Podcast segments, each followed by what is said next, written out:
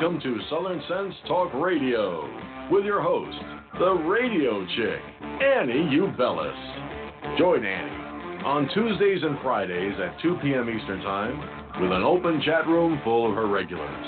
And yes, you can even call in. Call 917 889 3675. That's 917 889 3675 to be a part of the action on the phone line. Not able to listen live? Not a problem. You can always catch Annie, the radio chick, and Southern Sense Talk Radio podcast in archives at southern-sense.com. So sit back, relax, and enjoy Southern Sense the right way.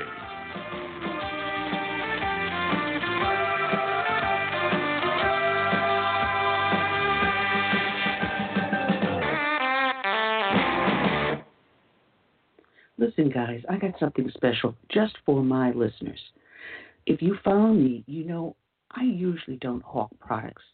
I stick to the issues important to you and me, but I think I can't keep this to myself. You may want to check this out and get in on the ground floor before everyone else jumps on the bandwagon. Now, this is just for you, my listeners. I joined up with Team Earth Water. Earth Water is a company that is faith based and patriotic. Earth Water is an amazing water. It will soon be the rage of the nation and is going worldwide. It has over 70 antioxidants and minerals. It's good, trust me. I already sleep better. I dropped one of my prescriptions, and I'm possibly looking to maybe drop another one soon. So ask yourself do you want to make a few extra bucks on the side while getting healthier? Who doesn't? So if so, check out the Earth Water link on my homepage at Southern Sense. That's the name of the show. Put a dash in the middle, southern-sense.com. All right, and we're here live here on Blog Talk Radio, SHR Media, The Lone Star, Daily News, up on iTunes, Stitcher, Spreaker, YouTube, Facebook, everywhere else in the world. Um, and want to welcome everyone to the show. See people starting to push into the chat room, and we're having a little bit of a technical difficulty uh, with the live stream. So if you're listening, or watching on live stream, we are having some problems up there. And it figures, of course, I have no co-host today and that's what it's going to do to me. so, ooh, whoever figures that. Anyway, uh, we got a lot to talk about, a lot to do here on the show. We got two great guests. Julio Rivera from Reactionary Times will join us in the first half. And up on the second half, uh, we're going to have Brother Ed Malone. He is a filmmaker out of Texas, a really fascinating guy. Uh, so we're going to have two great guests with us. Um, so I'm still trying to figure out what the heck is going on with my player, and now I've got absolutely no stream. Oh, this is great. Absolutely wonderful. So if you are trying to watch uh, Houston, we have a problem here. All right. Uh, to let you know that also we've got some great guests lined up later on this month. Uh, we've got Congressman Ted Yoho will be joining us. Chele Farley is running for uh, Kristen Gillibrand's Gillibrand seat in Congress out of New York. So we're going to have some great guests coming up later on this month. That said, as I try to figure out how the heck to fix this thing, everyone knows we start off each and every show with a dedication to a fallen hero. And today's dedication is going to go out to the police officer Scotty Hamilton of the Pikeville Police Department from Kentucky. His end of watch was Tuesday, March 13th of 2018. And this is from the North Kentucky Tribune, written by Mark Maynard. An eastern Kentucky town is reeling after one of its police officers was murdered in the line of duty. Scotty Hamilton was killed Tuesday on March 13th after responding to a call with Kentucky State Police in the Hurricane Creek community in Pikeville around 11:30 p.m. according to the city. He had been a member of the police department for a dozen years. KSP said Hamilton and Trooper Matt Martin were patrolling the area when they saw a suspicious vehicle. The officers spoke with people in the vehicle and then separated as they searched around a nearby resident, residence for someone on foot. After hearing at least three gunshots, Martin found Hamilton near the residence with a fatal gunshot wound to the head, police said. The shooter escaped and has since been arrested. Kentucky State Police arrested a person of interest in the shooting death of Hamilton. John Russell Hall was taken into custody on Thursday in the Betsy Lane area. He lived in the Hurricane Creek area of Pikeville. Hamilton was pronounced dead at the scene. He is survived by a wife and one infant child. John Russell Hall was arrested as a person of interest. Police arrested four people at the scene on charges unrelated to the shooting, and that police are searching for the alleged shooter. Hamilton had worked several investigations with the KSP. The area had been known for high drug trafficking activity.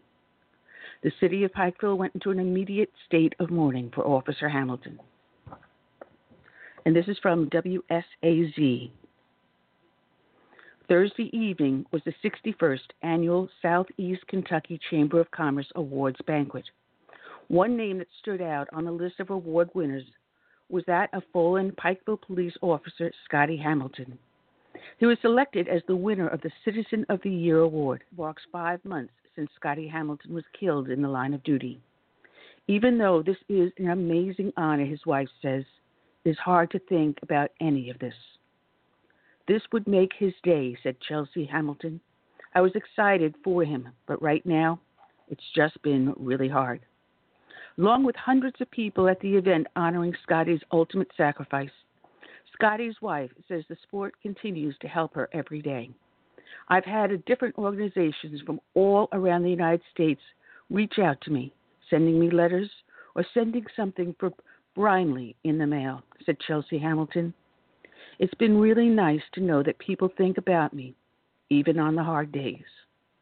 Scotty's second family, those with the Pikeville Police Department, say they carry on his legacy, legacy by adopting their favorite parts of his personality.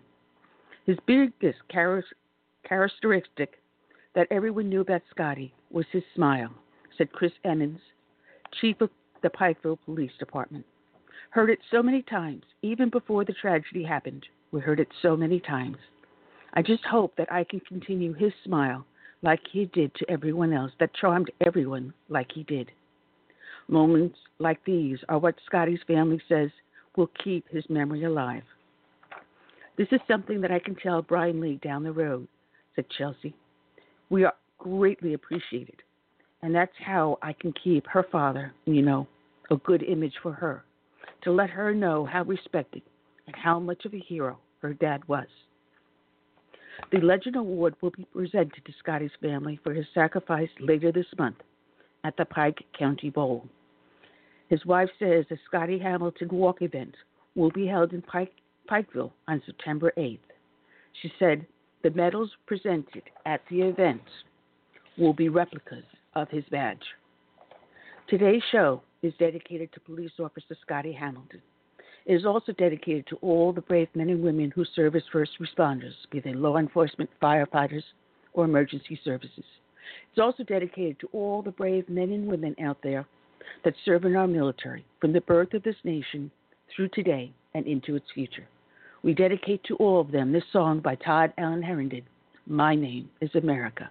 May God bless each and every one.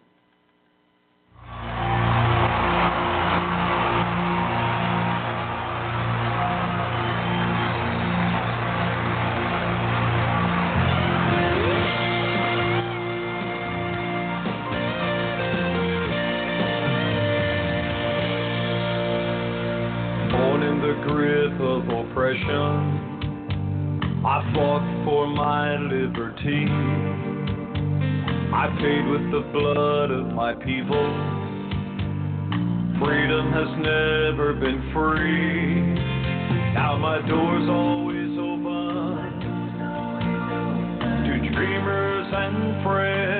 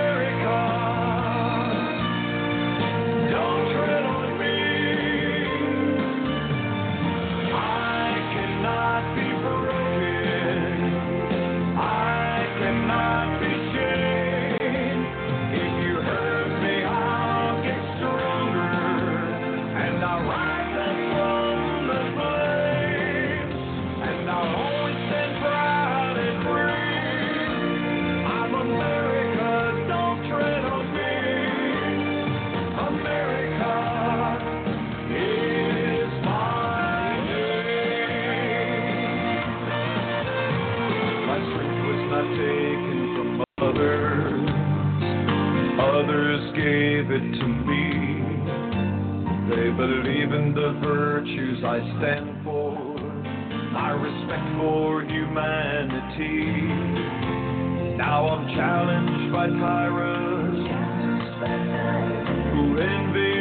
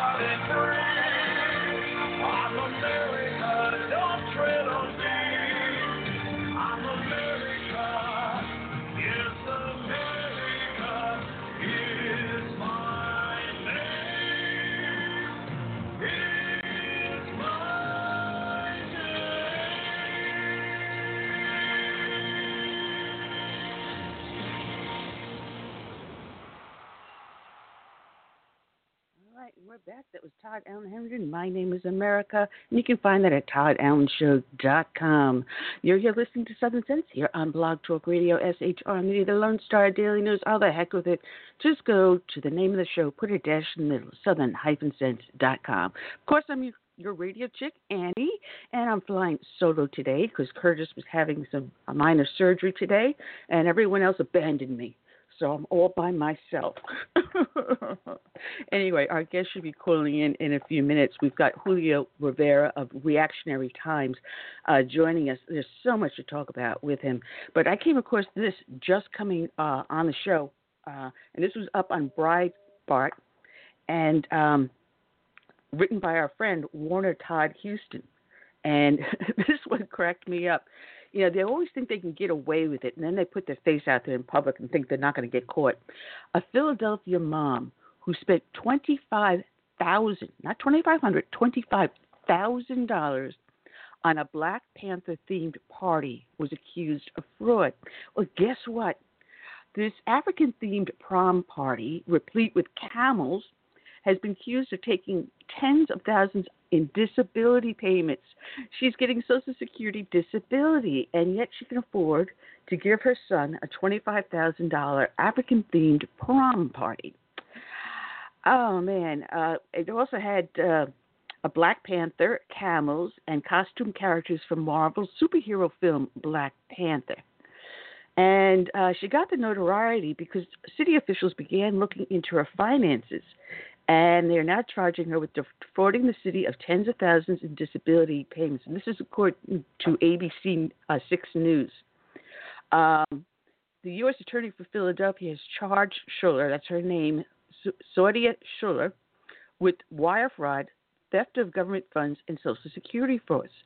Um, they're saying upwards to at least $36,000 in disability payments. Um, she said when she was saying about her quality of life that she couldn't cook, rarely cooked any meals, and that her cousin cooked for her. In reality, she was running a, fa- a food takeout place called Country Cooking. she can't cook, but she's running a restaurant, and she's cooking fast food meals in the restaurant.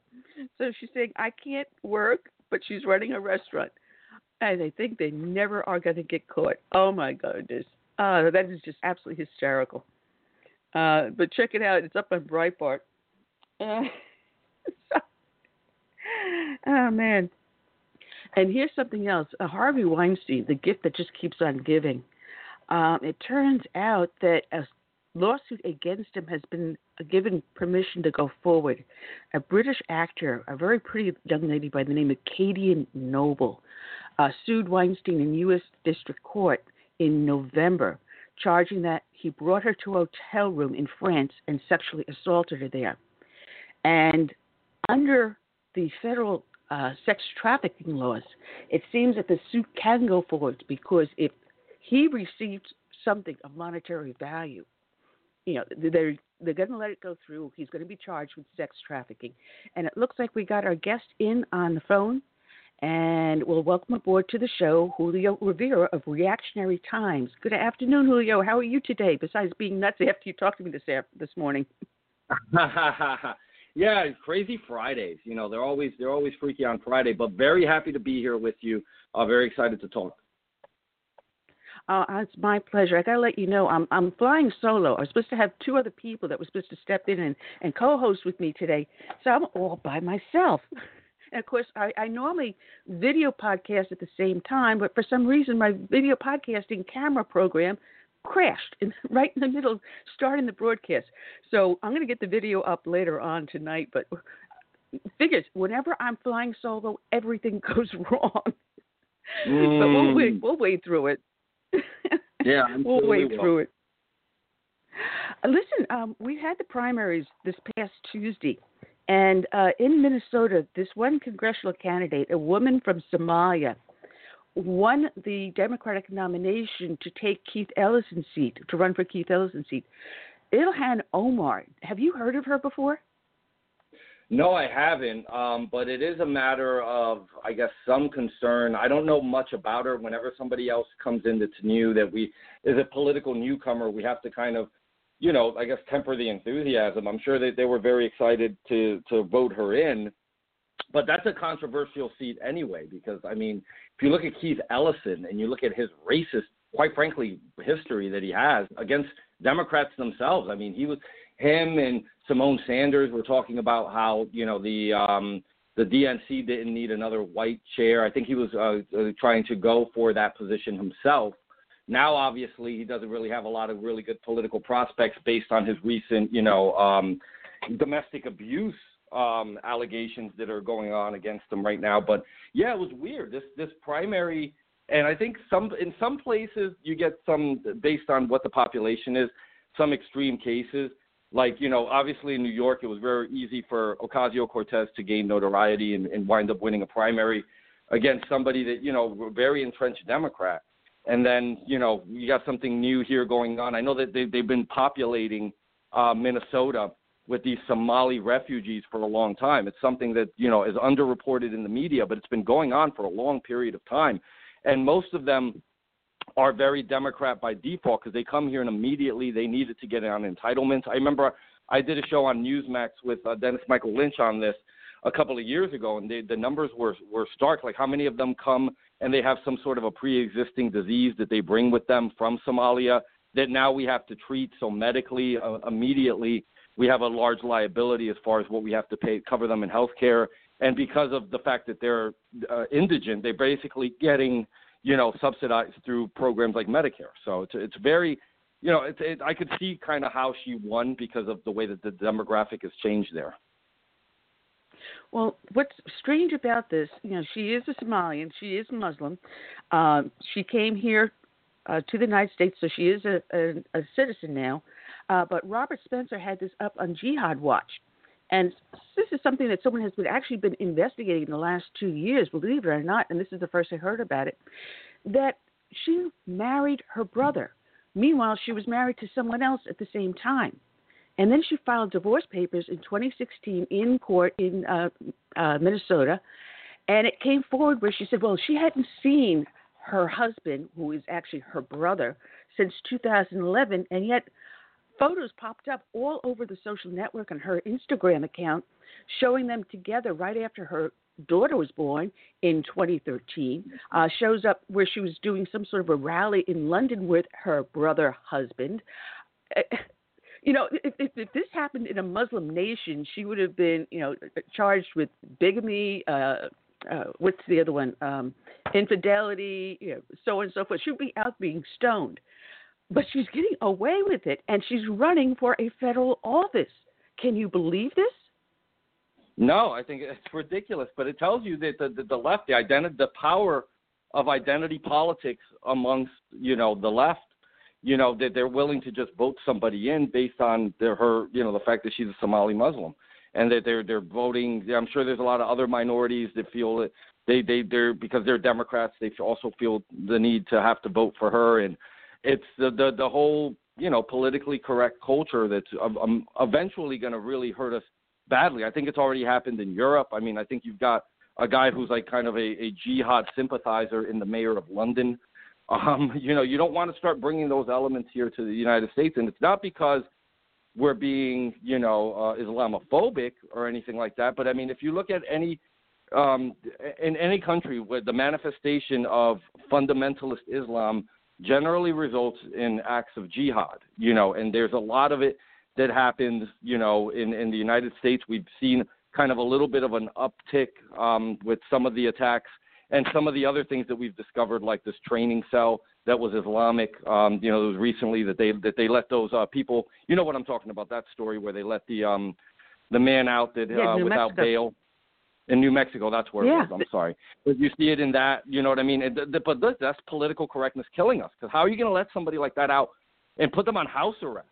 Like they can't coordinate whatever they're already kind of coordinating from their home. That's where you arrested them. You're putting them back in their playpen um, you know, with basically walking without with a I, I forgot they gave him a bond, but where he didn't have to post it, they didn't have to literally put money. I forget what the legal the legalese term is for that, but you know, it's very dangerous times that we're living in because of that. And I think unfortunately we're taking cues from Europe where we should be taking cues from President Trump. Uh, that's very true. You know, that, that that New Mexico compound is very strange, and I had caught someone up on Fox News the other day and when they were discussing the compound, and he said these compounds have been erected since the 1980s. And he said they're in every state. I know here in South Carolina, it's up in the Greenville Spartanburg area. I know in New York, it's in the upstate area. Actually, not too far from Tuxedo, New York, where there's a huge Hasidic Jewish population. You know, how ironic you've got the Muslims setting camp up right next to uh, a Hasidic Jew compound. Um, but they're in every state, and that is extremely frightening. You know, here what's what is going on with Homeland Security that they've allowed this to occur, and now it was um, NBC News had a video up. They just posted, I think it was either this morning or last night, that that New Mexico compound has already been demolished. They they pulled out the uh, trailer they were living in. The police have comp uh, have oh good lord, my brain fart just kicked in they confiscated it. They they took possession of it, but yet the rest of the area they're burying the tunnels. They've closed up the tunnels. They've removed stuff, but they left the ammunition sitting on the ground. Uh, it is it is really weird. What are they trying to hide from us? That they don't want us to know these places exist? Yeah, I think so. I think that the, the longer it's up there to be, you know, filmed from the outside, the longer, you know, as, as much media has already been recorded of it is all that exists. So if if they destroy it, it can't be really recorded again. Um, maybe that's probably part of it. I, I think it's a it's, it's in an effort to bury it.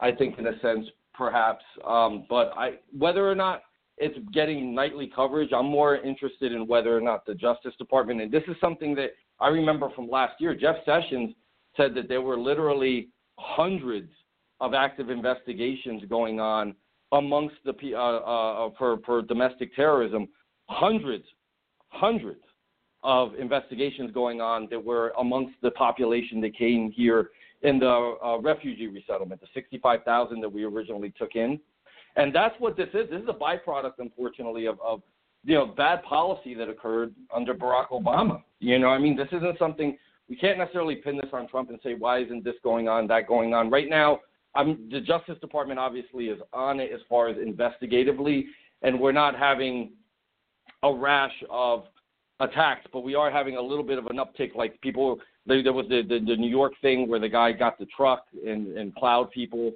and you know they, they, they're finding other ways to do it. But a lot of the, a lot of times those are radicalized lone wolves. Um, but you know, obviously they're they're moving a little bit beyond that and getting a little more organized, as we can see with you know the compound that they have in New Mexico. Yeah, it, it is really strange. Uh, we got a caller in on the line. Looks like they're coming in from Skype. Let me see if I can bring them on. All right, you're on the air with uh, Southern Sense Live. I'm your hostess, Annie. To whom am I speaking? Yes, my dear. This is Mike from Singapore. You know, absolutely, you guys right because you know Singapore has the lowest terrorism uh, incidents. Uh, and the reason we have a lot of this kind of terrorism events in United States is because we let these people come and get degrees in chemicals or uh, you know etc and then they use their knowledge against us and these people, you know, they may be very like like that guy who was just working in a sandwich shop. You remember the guy in New York, a sandwich shop, mm-hmm. and then um, he was put the pipe bombs and etc. Mm-hmm. And then finally they caught him, but they let him survive. But what happened to him? I mean, we, we see a lot of these cases, but we don't know what kind of information they got. Did they got more cells uh, eradicated, uh, they uprooted from our beloved USA? Or, I mean, what happened? Really, we don't see the rest of it, and they don't even show their body. Okay, they say, okay, this person killed, but why they don't show their body? Go ahead, please.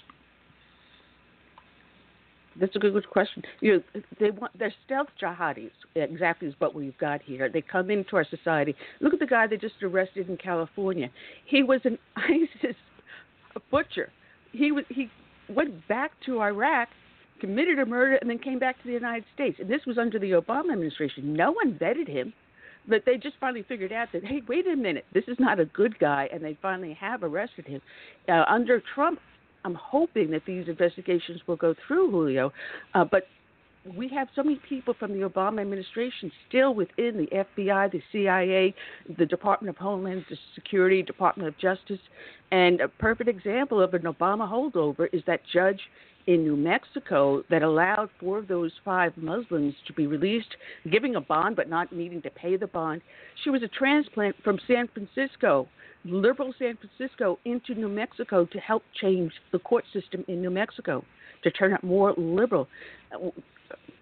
Is there a solution to this? Do you see anything? Well, I mean, Trump is remaking the judiciary. I mean, I wrote a column about this uh, a couple of months ago for Newsmax, and I did a panel on um, at Western Conservative Summit as well. Listen, we waves and waves and waves of judicial nominations. Trump knows what he needs to do. Um, the, the the the Senate um, needs to you know be on top of getting you know uh, all these judges confirmed. I mean they they need to make move the sticks on this on these federal court appointees.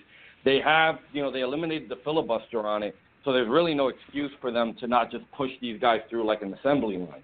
You know they have to have hearings, they have to have questions, and they have to do what they have to do. But they need this is what they need to allocate strategically if you're really trying to change the course of it, they need to fill up, you know, the seven to up to eight potential uh, vacancies in the Ninth Circuit Court of Appeals. All these things have to change because these are the courts, these liberal courts are the ones that attack Trump at every turn. That they are, and when you look at mainstream media news, they're all you know screaming rabid that Trump is uh, treasonous, he's this, he's that. instead of seeing the good in the economy, the good things that are being done, that how we are becoming more and more secure, and we are finding these radicals. And we thankfully we have someone like that sheriff in New Mexico that said, "I'm not waiting for the federal government. These kids are in danger. We're going in," and they were able to resolve that peacefully. And yet, then we have a judge saying, "Oh, they're not a threat to society." They're training children to uh, shoot up schools. They had illegal weapons and ammunition on the compound. They were starving these children, so it's massive child endangerment. One child died because of the the child endangerment. He was denied his medication. I'm sorry, that's not that's not accidental. That's murder. Exactly, Yeah, buried go ahead. I'm underneath.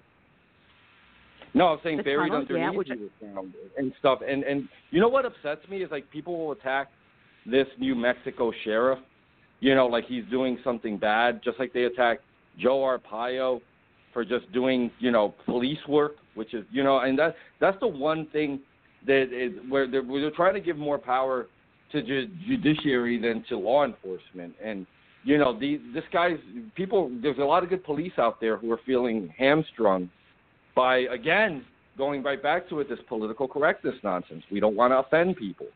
You know, I mean, really? I mean, this. I, I think it's their their actions are pretty offensive. I find them personally. You know what they did to those poor children. Exactly, indeed. And Go ahead, you Mike. know, uh, I, I, Albuquerque, New Mexico, the remote compound Amalia, New, Mexico, where five adults and 11 children were found after a raid by law enforcement earlier this month, being razed to the ground. I mean, they really destroyed everything. And God bless that sheriff.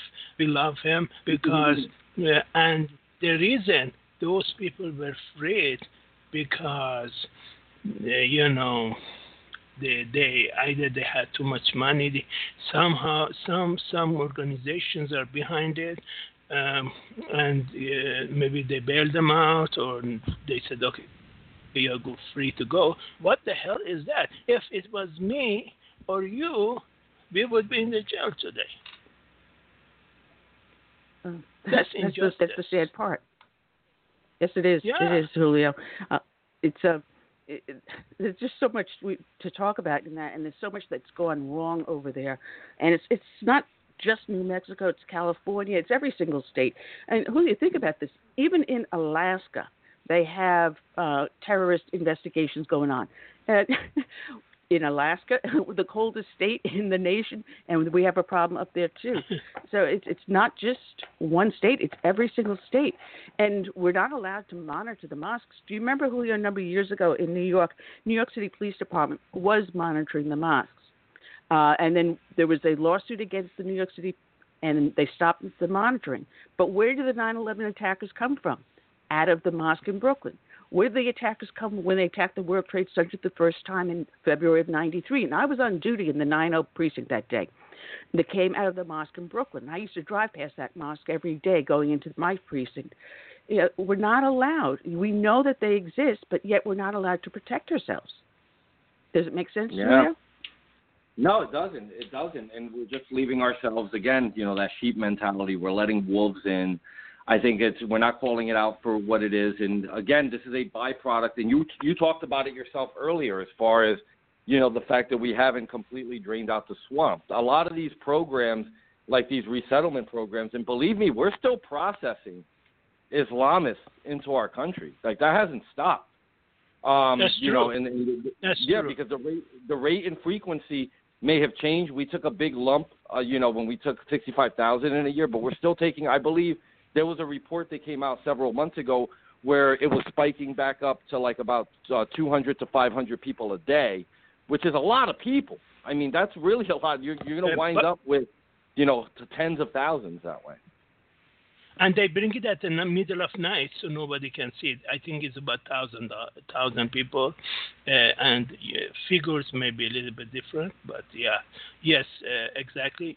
Uh, we are all on the same page, and and this is disgrace to to the America, and former Yazidis, sex slave, flees to Germany after being confronted by her Islamic State captor, also as a refugee. How is that possible? These people are duped. Are these people? Why they give them this kind of event?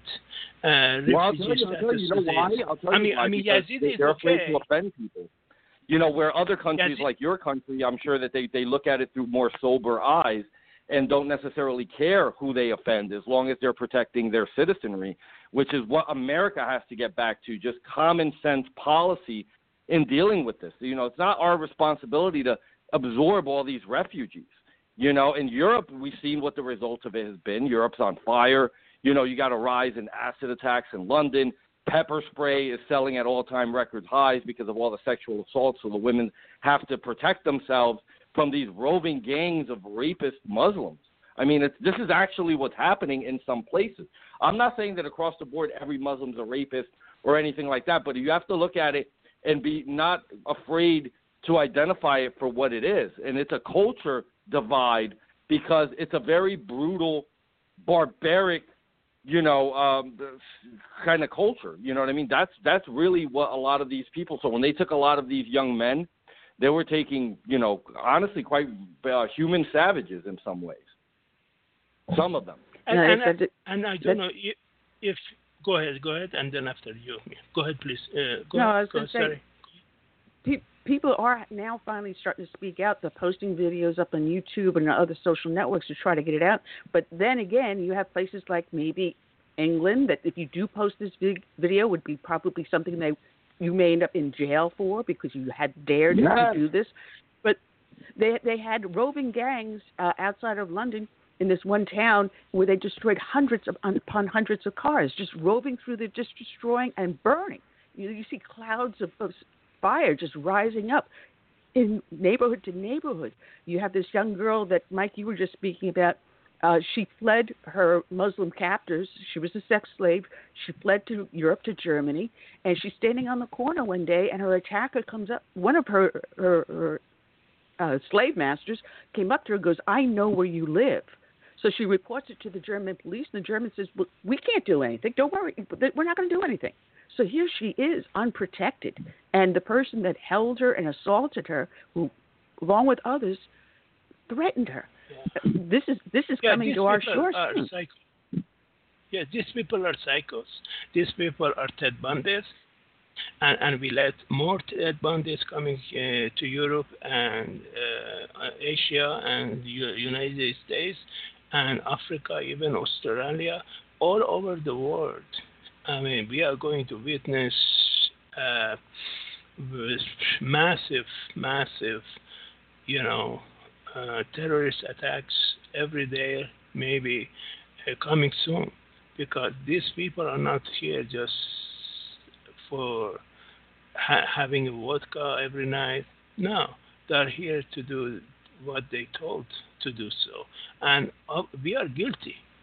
All, all of us are guilty. All the, I mean, uh, the leader of Germany, uh, I forgot her name, a uh, Councillor uh, uh, Smith, Schmidt, she is. No, Angela she, Merkel. I mean, Angela Merkel. Yeah, Angela yeah, Angela uh, Merkel, yeah, she is a guilty like hell too, because you know, it was uh, four five hundred years ago that Islam conquered the Europe.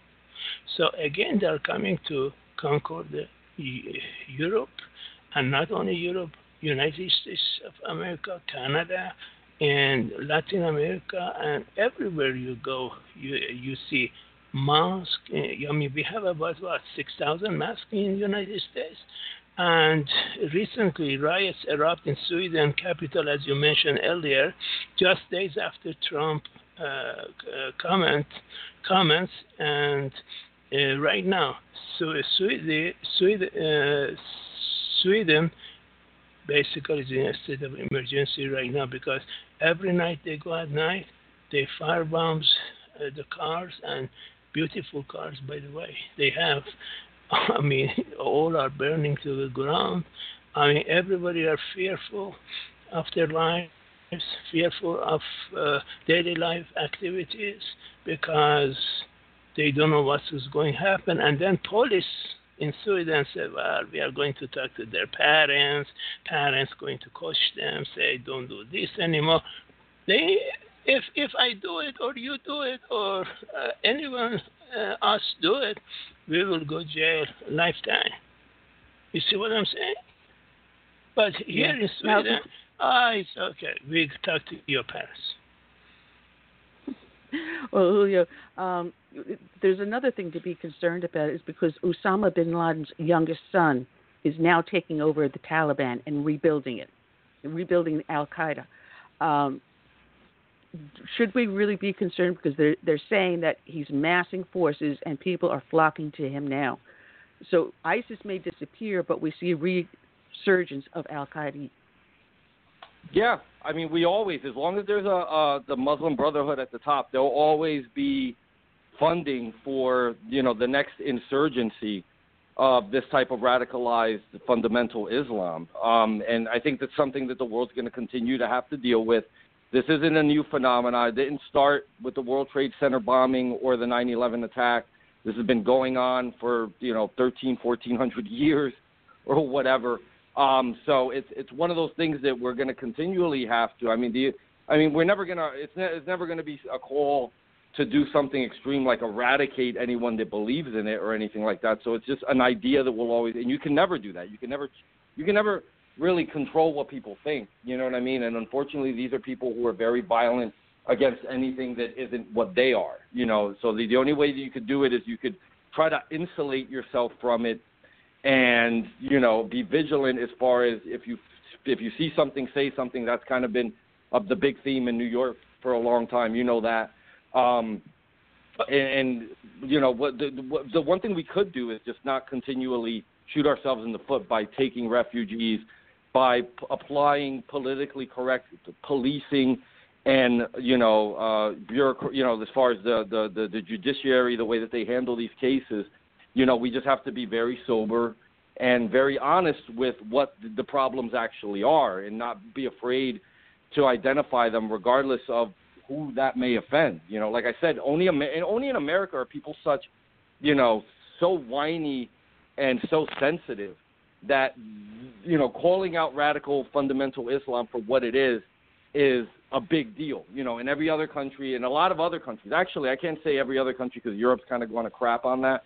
But you know, I'm obviously I know like in the Philippines and other countries like that, they don't play around as much with it, and they've historically been stronger against it because they know that when it manifests itself, it's a, it's a danger to their society. So, you know, I mean, that's what Islam kind of is. If it's if, Amen. it's, if it's actually carried out, that's what it is. That's right. Yeah, because uh, That's Japan right, indeed. outlaws it outright. I'm sorry, Mike. Mhm. Go ahead. Yeah, no, go ahead. Ladies first. Go ahead, please. No. I was say, uh, you have Japan that outlaws it outright. Uh, China that restricts religious freedom heavily, so keeps Islam in check, uh, basically. Uh, Russia has allowed it to grow, even though Putin said he's anti-terrorism. Uh, he's he has allowed it to expand. He uses the Chechenian troops, which are Muslim troops, when he invaded Crimea. Uh, he has threatened Georgia with them. Um, so Putin, you never know which side of the street he's going to be sitting on. But you know, Japan has it right. Uh, over in Indonesia, they do have radical Islam, but they do attempt to to moderate it. Um, even though Indonesia is the most populous uh, Muslim nation around, you don't hear a lot of uh, That's true. terrorism attacks over there. Uh, so you know, there are ways in which we can handle it. But uh, I'm looking at the clock, and we're down to almost about 15 minutes before our next guest comes on. Uh, being in the New Jersey area, Julio, you have to deal with Andrew Cuomo. And oh boy, can I tell you some stories about him? My mom sent him on his honeymoon. so um, he came up with this crazy statement the other day where America was never great. And it will never be great again unless we have every single uh, citizen uh, participating. Uh, wait a minute. If I remember statistics correctly, usually it's only about 10% of the people that actually really do vote. So I never see him ever getting 100% of people actually uh, civically uh, uh, participating. Um, then he goes on this huge tirade, you know, uh, about women should be able to do this, women should be able to do that. It was one of the craziest speeches I have ever heard, and I think he thought he was going to get himself a new theme for his bid for the presidency in uh, 2020. What do you make of Cuomo? I think that Cuomo realizes. I think anybody with sober eyes in the Democrat Party realized that they're not nearly as popular as they used to be. I mean, it's it's you know the results from Trump are, are strong. They're going to be. I mean, Cuomo's in no danger of losing. I don't think a Republican necessarily can win in New York. Um, I don't think we're at that point yet to turn something like New York or California red. But I mean, he's just that's him being a selfish politician realizing the writing is on the wall in a lot of ways, but he's going to maintain his stronghold on you know New York um, with the most hyperbolic, you know, kind of crazy rhetoric that he can come up with to to energize that radicalized coastal, you know, New York City liberal base that he has. It's the same thing that Maxine Waters does when she runs her crazy mouth, you know, over there in California and stuff like that. So it's, I, I mean, these guys. I think these guys realize that okay, the only strategy that the that the that the middle of the country Democrats have is to try to be more moderate, try to out moderate the RINOs, and see like whatever who who do they trust more, who do they like more, sort of thing. But you know that doesn't do anything or, or the what what's going on right now with people like Cuomo and and and the Ocasio Cortez and the the real far lefters. Well, the only thing they're doing is they're hurting their colleagues, I think, in the middle of the country because they, the if the identity of the party and that message is put out through Tom Perez as the DNC chair, if their message is that the future of the party is Ocasio Cortez, the Democratic Socialist movement, and the leadership are going to be these limousine liberals from the coast, that's not going to help you know Democrats in the the working class heartland. Yeah, the uh, yes, part is indeed. she's got this. Uh, I'm yes, uh, I was say she has a huge comment? socialist sure. message, and yet she's traveling across the country, stuffing her coffers with these huge fundraisers, a minimum price of five hundred dollars a plate to get into her fundraiser, and here she's saying, "Well, I support socialism," and then she goes out and uses capitalism to raise funds. I think that was really pretty hypo- hypocritical. Mhm. Absolutely.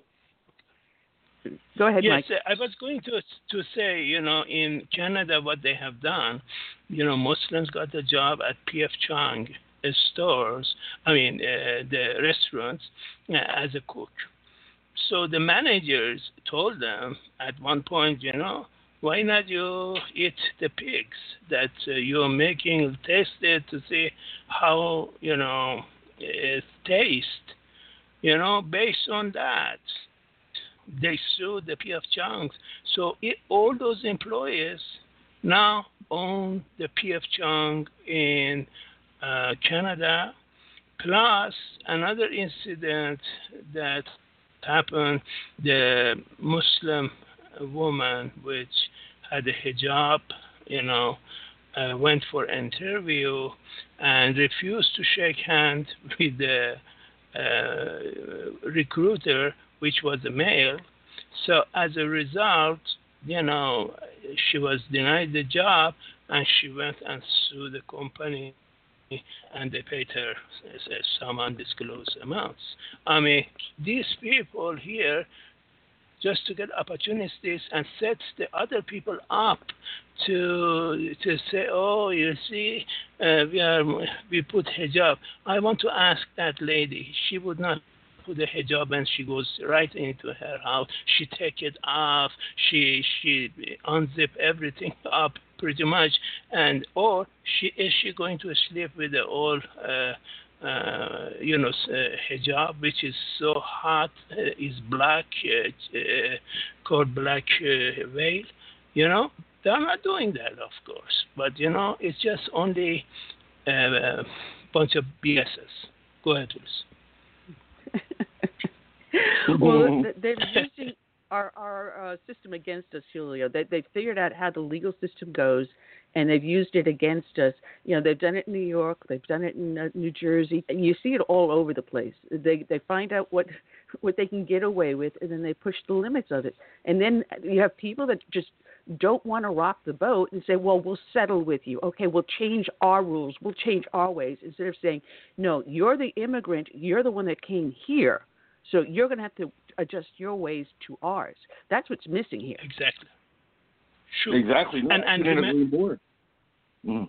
Yeah. No, remember I couldn't agree more. I think that definitely what needs to happen here, again, is yes. that we. This is another another um, byproduct of you know not being able to come to an agreement on comprehensive immigration reform because then a lot of these other programs get taken advantage of by these people as well. Things like chain migration, um, you know, not having that merit-based immigration system in our country hurts us in a you know multitude of ways. You know, and that's a that's another one of it. You know, because then that the, those people, let's say everybody comes and at least uh, an, another one person comes for every two. for every 65,000, we're really absorbing closer to 100,000 people. You know, so that's what we wind up getting. Absolutely. You know, what I quick comment, uh, quick uh, comment on uh, before I forget. You know, in Canada there was another incident. This disabled the person from Canada applied for low income housing and he waited five years, my gosh. And then after application filled, everything correct, everything super looks nice, then uh, then the letter came, said, we are not going to give it to you. He says, what reason? The reason is because you are not Muslim. We only rent it to the Muslim people people here, okay, and because the imams, now, now imams and the mass. Mm-hmm. Yeah, imams no, and the Go ahead, Julio. Uh, Mike, Mike, yeah. let Julio speak. Go ahead, Julio. No, no, I'm just saying now they're the xenophobes. You know what I'm saying? And that's what it's it's weird. It's, it's such a hypocrisy. You know what I'm saying? Like I, they literally want to come here. I think some of some of them, and I don't want to say all of them. Again, I don't want to say all of them, but there's uh, the, that culture. They want to dominate. You know, that's all they. That's the only way. Their their society, their version of a civil society is complete subservience to Islam. You know what I'm saying? So they don't want to deal with people who aren't Muslim. They anybody who isn't a Muslim is an enemy, and then that's how that's one way it manifests itself in like really, but really uh, a renter. What's it called? Uh, landlord tenant. You know, um, you know, I, what's the word I'm looking for? Talent. You know, landlord tenant um, uh, prejudice or whatever. You know. Yes. Yes. I mean, yes, in, crazy. in the United States, crazy we have the housing crazy. laws. Yeah, we do have those housing laws because I know for a fact that you know in the precinct I worked in in Brooklyn, we had a large Hasidic uh, community, and they tried to do that. They tried to block anyone from going into the housing project if they were not Hasidic, and local residents actually sued and forced the uh, housing to be whoever you know actually applies and is eligible for it. You cannot do it based upon religion or race. Uh, so here in the United States, we have these laws in place which prevent it. It doesn't mean it doesn't happen. You know, in some places where they can use some sort of a, a housing board to prevent people from doing certain things to make it impossible, or raise the rents to a certain uh, rate that people can't afford it, that only those that are subsidized through the mosque can do it. Uh, there are different ways people get around the laws, but it thankfully, it's not as prevalent here as it is, unfortunately, in Canada and elsewhere in the world. So uh, we were talking um, about the crazy Dems. We got one in uh, New York. He's running for, believe it or not, Attorney General. You've probably heard this guy's name, Sean Patrick Maloney, uh, Julio. Um, he has these things. He's running town halls. He's running all over the state, to physically running, uh, jogging to these town halls and meeting people. But at the town halls, he's cursing out Trump supporters, telling them F this mm. and they're a-holes and everything else. Here's a man running for the state attorney general. He should be, you know, uh, uh, fair and balanced, and yet he's showing his actual prejudice before he even yeah. steps into office. How can he be attorney general and favor only Democrats over Republicans? I thought the rule of law stands not what party exactly. to. Yeah, no integrity on these people on the left, and but the sad part is that he's going to resonate with a lot of people in New York based on it. You know, because they, they, they listen, the the gloves are off. This has become a really dirty fight between the media, between Democrats and Trump. No matter what happens, and the argument is never about policy. They always take it to some inane thing you know, it's always they they either want they either hate him because of Stormy Daniels, they hate him because of the you know the Access Hollywood tape, they hate him because they the perception, the false perception and narrative that he's xenophobic and racist because he just wants to enforce immigration laws. Um, they never talk about the economy or any of his economic gains. This is an all-out war. So that's, I think, basically their marketing campaign. Their marketing strategy is we're going to grab everybody who we can fool into hating Trump and try to mobilize them, energize them, almost turn them into like activists.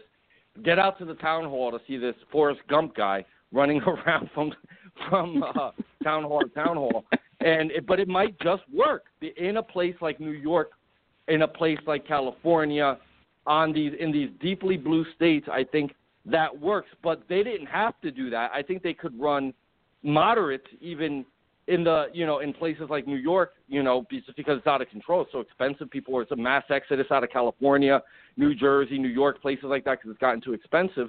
Especially now with the SALT deduction. That's the other thing too. That's why they're really trying to energize their base because they're going to lose a lot of Democrats who used to, you know, didn't really mind paying the state taxes there because at least they could write off a lot of it off of their federal. Now they're capped at ten thousand, so it's you know they're they're, they're going to feel it you know, but they could run. I think they could very easily run a moderate in those places or run in a moderate manner. I mean, you're not gonna you're not gonna primary out uh, Cuomo or anybody like that, but they didn't. You know, anybody could have won. They would have.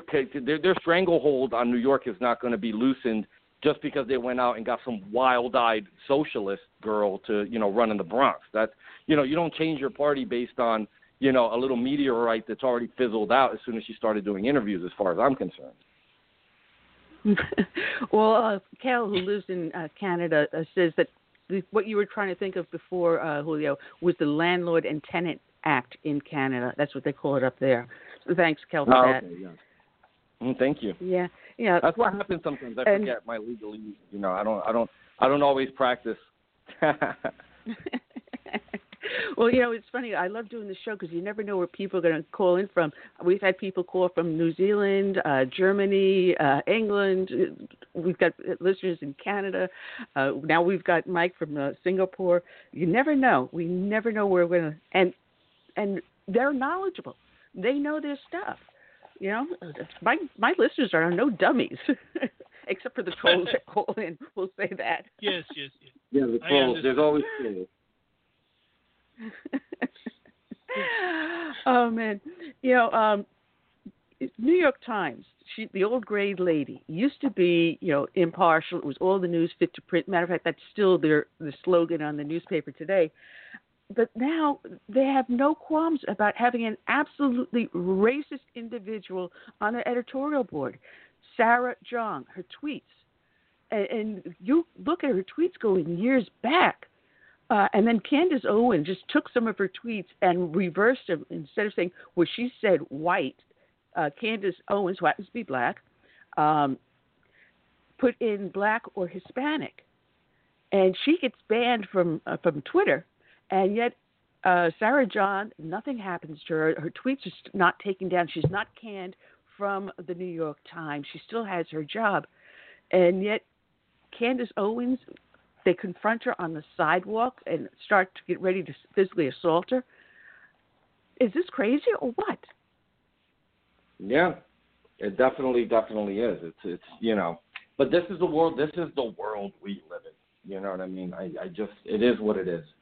It's on, it's an unfortunate thing. Um, you know, but it's, it's crazy. I, I really don't even know what to, you know, where really take that. It's really bad. It is. It is. And you know, you you have things going on where you had uh, uh, Maxine Waters saying, "Push it back at them, go at wherever they are." So now you see if a conservative goes out like Sarah Sanders, or you know. Candace Owens was out with Charlie Kirk, and they go into the restaurants where the people are are are eating. You know, yeah. you used to go and into a restaurant. You didn't care you know what your politics were. You were there to enjoy the food. Leave politics exactly. outside. Yeah. You know. Exactly, and and the, the business owners should know better too. But listen, Maxine Waters, man, she's her Congress. She she almost lost colleagues the day of that shooting when you had the whacked out again another whacked out leftist, the Bernie supporter, um, you know, coming out and going ahead and, and, and shooting up the congressional baseball practice, almost killed Steve Scalise. You know, all you know that that could have been really bad. That could have been horrific. Like there could have been like you know, let's say he could have he could have potentially killed like whatever eight or nine people based on how many how many uh, bullets he had. You know, if the guy was a decent shot, he would have killed people. You know. Yeah, that is true, and it happens to be someone with a legal handgun, happened to been a police officer, that took down the guy with the illegal handgun. We got time for one more caller uh, while we wait for our next guest to call in. Uh, call from Maryland, area code 410. You're on the air live with Southern Sense. I'm your hostess, Annie. Our guest is uh, Julio Rivera of Reactionary Times. Who am I speaking to? Hey, Annie, you got moving. How you doing? I'm sorry, who's this? You've got moving. How you doing? All right. Do you have a question or comment? Because uh, we have our next guest in on the line. Uh, yes, I have a comment. Uh, comment is uh, I'm, I'm, concerned that um, with all of the concentration of the news, uh, they're actually doing the American people harm versus uh, helping us out with real information that we seek when we tune into a news broadcast. What are your open thoughts on that? All right, uh, Julio, that is a good question because you run Reactionary Times, which you put news articles out there. People should be informed on what you write. Yeah, I mean, well, I mean, I look at it like this. I think everybody, there's no such thing as no spin in news. I think everybody comes from an editorial perspective where they, it's if, even if you try to do who, what, when, where, why. I think there's always some sort of tonality um, when you write. It's hard not to. Um, but you know, we, we, you know, as far as our editorial on the editorial side, we are very conservative. But if we do run a general news article, we try to not have you know as as little as possible of any influence in any way, any predetermined sort of you know thought process on it. This is just this is what happens on actual reporting. But that's the difference. What happens is now people watch news talk. It's very editorialized, but they take that as their news. That's I think where the disconnect is with a lot of people. Um, you know, and that's why we we live in such a partisan. We're we're we're more worried about our our principles ideologically than we are in the practical application of it as far as how bills are crafted, what the laws are, and the way that our society is set up and structured. So, and that's because you know so much of it is editorialized. Well, Julio, it has been a pleasure having you on. I'm telling people to go to your uh, website, reactionarytimes.com. I know you got a daughter that's dying to go to the beach, so I want to thank you for joining us. Thank you so much for having me. God bless, and uh, it was a great call. Thanks a lot. Julio Rivera, check it out, reactionarytimes.com.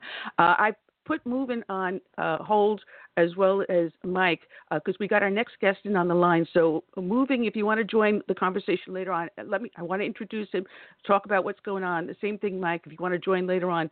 But let's bring on Brother Ed, and come on, computer, here we go. There we go. Welcome aboard, Brother Ed. How are you doing today? Good afternoon, Annie. I'm doing fabulous. How about yourself? I'm doing fine. I'm doing fine. I wished I had my co-host with me today, but I'm flying solo. He had a surgical procedure done today, and uh, I'm all by myself. anyway, uh, um, well, you'll be fine. Everything works out well. Uh, you know, with this procedure. But yeah, I mean, uh, it's oh. I'm finally happy uh, to be able to speak to you and uh, talk to your audience and and uh, talk about this great football move that we're working on. Well, you know, you're an interesting person because uh, I watched some of the stuff that you had up on your website, and the link to the website is on the show page, uh, TexasEntertainmentNetwork.com. Uh, they can go there and learn about you. Uh, and I, I found it fascinating. You actually went to college as a nerd. You know, you're a computer geek. Uh, you went from doing that to building your own trucking business and then you felt that you needed to spread your word and your message and you decided to get into the entertainment business. In the interim, you were the founder of the Crispus Attucks uh, Party down in the Houston area, and very few people know who that Crispus Attuck was. And you know, I remember going to high school, reading about him, and I was fascinated. So I delved into more, learning more about him. Uh, you are a modern day Crispus Attucks. Well, uh, I appreciate uh, you uh, telling me that, Annie. But uh, yeah, I, I guess you can say uh, I'm somewhat of a nerd. My uh, old English teacher kind of summed it up best. He said uh, on one occasion that Edward he walks around uh, with muscle shirts on, pumped up, but this guy can really write. And I always thought that was uh, intriguing, uh, you know, to me for him you know, to say that because that does kind of sum up who I am. You know, I am kind of nerdy, but uh, at the same time, there is another side uh, to me uh, that is creative, thought provoking, uh, strong willed, determined, passionate. And uh, once I uh, set a goal and I, I, I really believe in what I'm doing, uh, you know, I do all I can to get it done. Now, you did a movie pr- uh, prior that's up on your website Uh, I know I'm going to get the name of it right. Uh, Joined at the Heart. Is that was that the name of it? Yeah, that's correct. I'm sorry. Joined that's at the Heart. correct. It, tell us about tell us about that and what was your intent when you made that movie because you had a powerful message in it. Right. Um, and by the way, that movie is uh, on sale uh, on DVD uh, uh, via my website. Um, that movie is basically a docudrama about uh, my aim to help uh, protect traditional marriage. Uh, when President Obama was reelected, uh, that set off alarms that um, traditional marriage was going to be under attack uh, in this country by way of his presidency and his administration. And I decided that I needed to do something different because, as you stated earlier, I had co-founded a Tea Party and uh, uh, worked with various various conservative uh, uh, and faith-based groups, and I really didn't get anywhere, to be honest with you. So, uh, after about uh, a year or so, trying to wake up and sound the you know the alarm to these groups and and and, and uh, religious organizations, I decided that I had to go a different route, and uh, I just decided that I was going to uh, film a movie that basically documented uh, my life starting from uh, when I started, I the trucking company, and it, it just progressed through to where uh, I got involved in politics, uh, got involved with the Tea Party, and uh, started a nationwide movement of churches uh, called Agenda 16 to protect traditional marriage.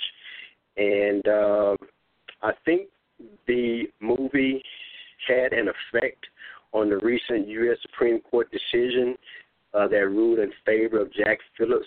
Uh, I don't know if you know this, but there's a character portrayal of Jack Phillips in uh, the movie Joined at the Heart. And I mailed each uh, U.S. Supreme Court justice a copy of the DVD. And uh, I didn't get any returns on the DVDs, and you know, as far as uh, uh, mailbacks. And so I'm hoping that they each of those justices did take out the time to watch that DVD because it did have a powerful uh, but sincere message, you know. So uh, I think that was my way of trying to uh, uh, uh, shed light on what's really going on in this country, uh, kind of flying under the radar, so to speak, that gets very little uh, notice and uh, publicity. The uh, uh, uh, the uh, protection of us, uh, uh, traditional marriage, and the attack on the family. You know, um, there's so much I want to talk to you about. I don't even know where to start, honestly. I uh, just want to mention, moving. You're still there. I still see you up in the in the studio. So if you want to come in and make a comment or a question, just feel free to press one. I'll see you uh, moving around up there, to so to speak. Uh, but you know, here you are. You're a black man in the South. And you would think the last thing you would be doing is being someone that's a conservative. Now, I ask this a lot of times of some of the people that are highly religious, and I say, how can you be a Christian and still remain a Democrat if they uh, uh, do not believe in abortion, if you do not believe in same sex marriage, why are you supporting a political party that does? Right. And uh, I have to ask myself the same question, Annie, and I just got to a, uh, to a point after dealing with uh, the the pastors of a lot of black churches. I got to a point where I just gave up and trying to figure it out. But uh, I guess one way that you can look at it, it, it goes back to when we were uh, growing up.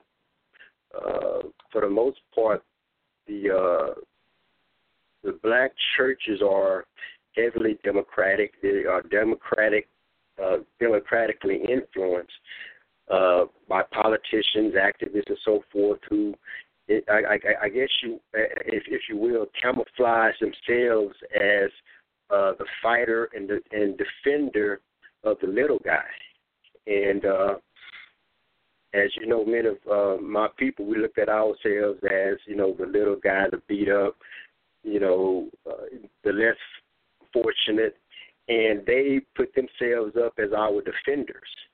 And I, I guess this kind of plays into our mindset that they are the good people no matter what, uh, no, no matter where they stand on certain issues, uh, social issues, morality issues, and so and so forth.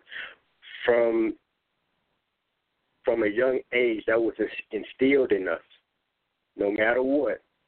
That as long as they're Democrats, they will always fight for the little guy, and we always look at ourselves as being the little guy.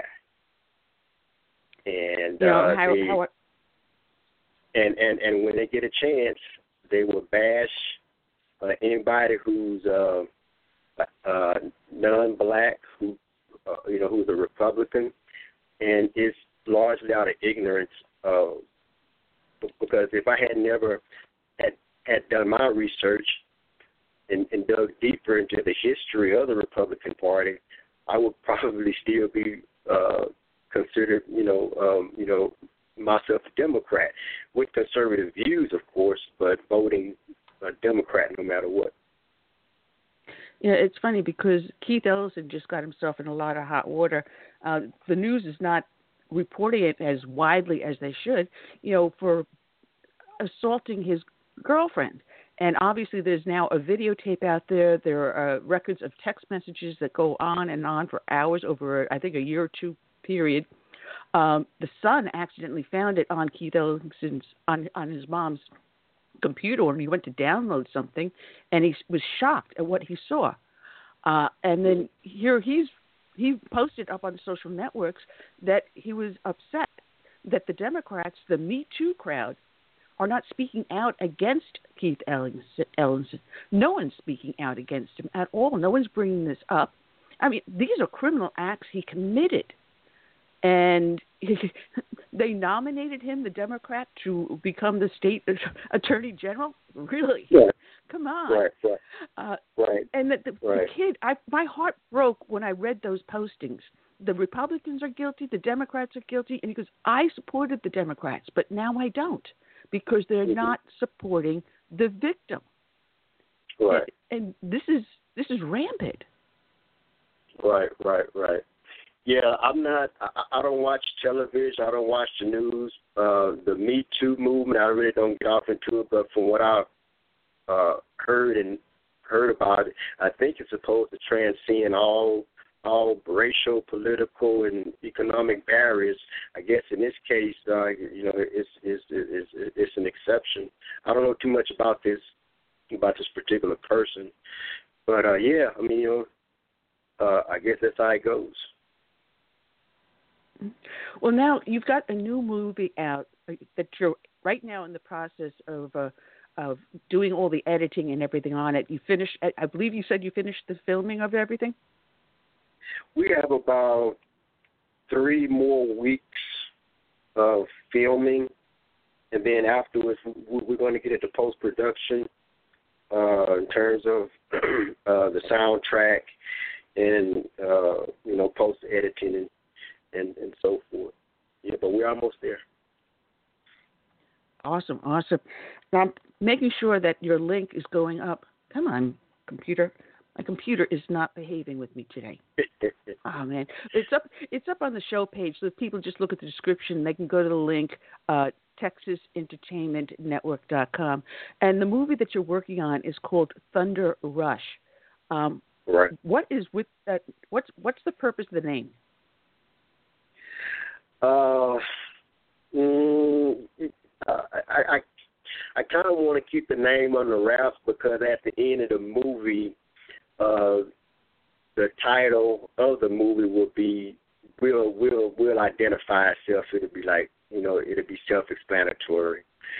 But um, you know I'm a spiritual guy, and uh, I was raised uh, you know, from a young child in church, you know, all all through my adult life. So when I when I put this uh when I started writing the script, I wanted to have some type of uh uh spiritual uh, background, some type some type of spiritual meaning.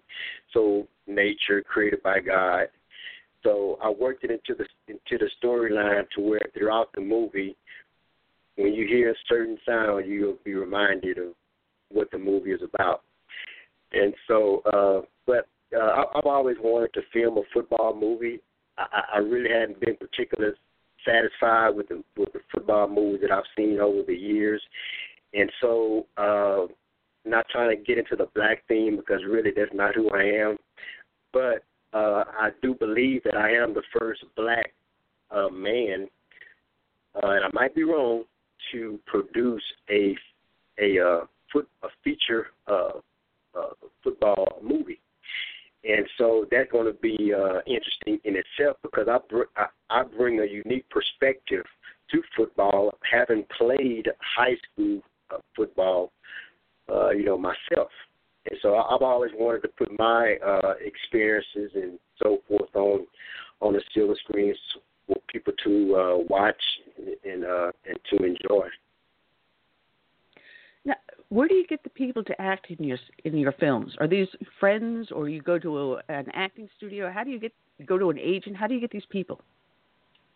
Yeah, uh, they have various uh, commissions uh, here in the city, and all I do is go to their website and uh, I solicit for certain characters, and the uh, some of the act actresses actors who acted in my last film uh, I, you know, I've gone to them and asked them for their help in getting certain uh, uh, actors and actresses to fill these, you know, uh, roles in the movie.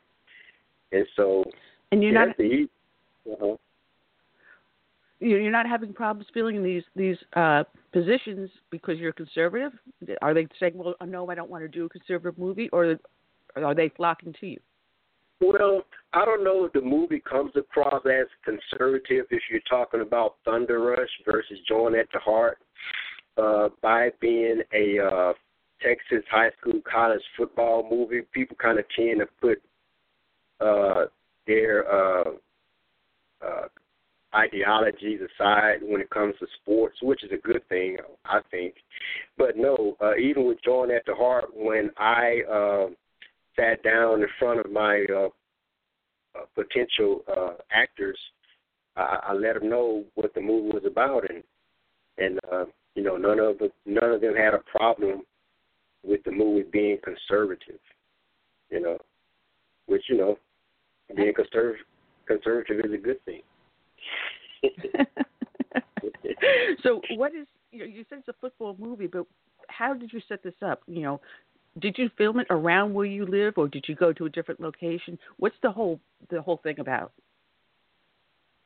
Yes, ma'am. We uh, filmed it in uh, the neighborhood that I grew up in, which uh, is called the, the uh, Third Ward, which is a low uh, income uh, section of Houston. I also filmed it um, uh, out near Galveston, uh, New Waverly, uh, so it was filmed in various parts uh, uh, of of uh, the uh, outline area. Um, now you want to know what the movie was about, or what was was was my, was my motivation behind it? Well, first, let, what's your motivation behind it? Okay. Uh, my motivation behind producing Thunder Rush was to first of all put out a good quality football movie that everybody can enjoy. Second of all, I wanted to put out uh, uh, family friendly content, uh, which is one reason I stopped going to movies because uh, what you see in the movie now is just, excuse my language, it's just it's just crap uh, as far as the, the morality side of it goes. And so I wanted to uh, produce a movie that all uh, family members could watch and enjoy, and the parents not to worry about covering up, you know, little Johnny's or little Susie's eyes when certain parts, uh, you know, uh, were played across the screen. Uh, so those are basically my two uh, motivations.